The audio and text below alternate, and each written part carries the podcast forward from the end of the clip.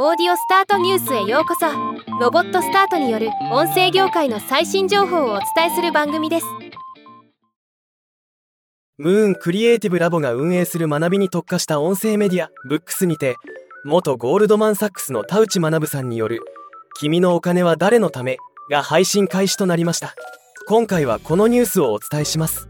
ブックスは1話10分6話完結のコンテンツ構成で第一人者たちの実践地と人々を鼓舞する生の声を配信する音声配信アプリで現在700話以上のコンテンツを配信中です。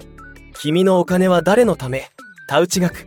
生活の豊かさとは椅子取りゲームとなっている社会への疑問。経済は交換ではなく贈与である。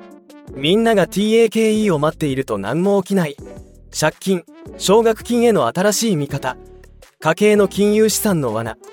経済と貴重なリソースである愛の関係性。中高生への金融教育を始めた理由。お金と愛はどちらが大事か。それはなぜか。子供ができて変わった価値観。社会は人事ではなく自分が生きている社会。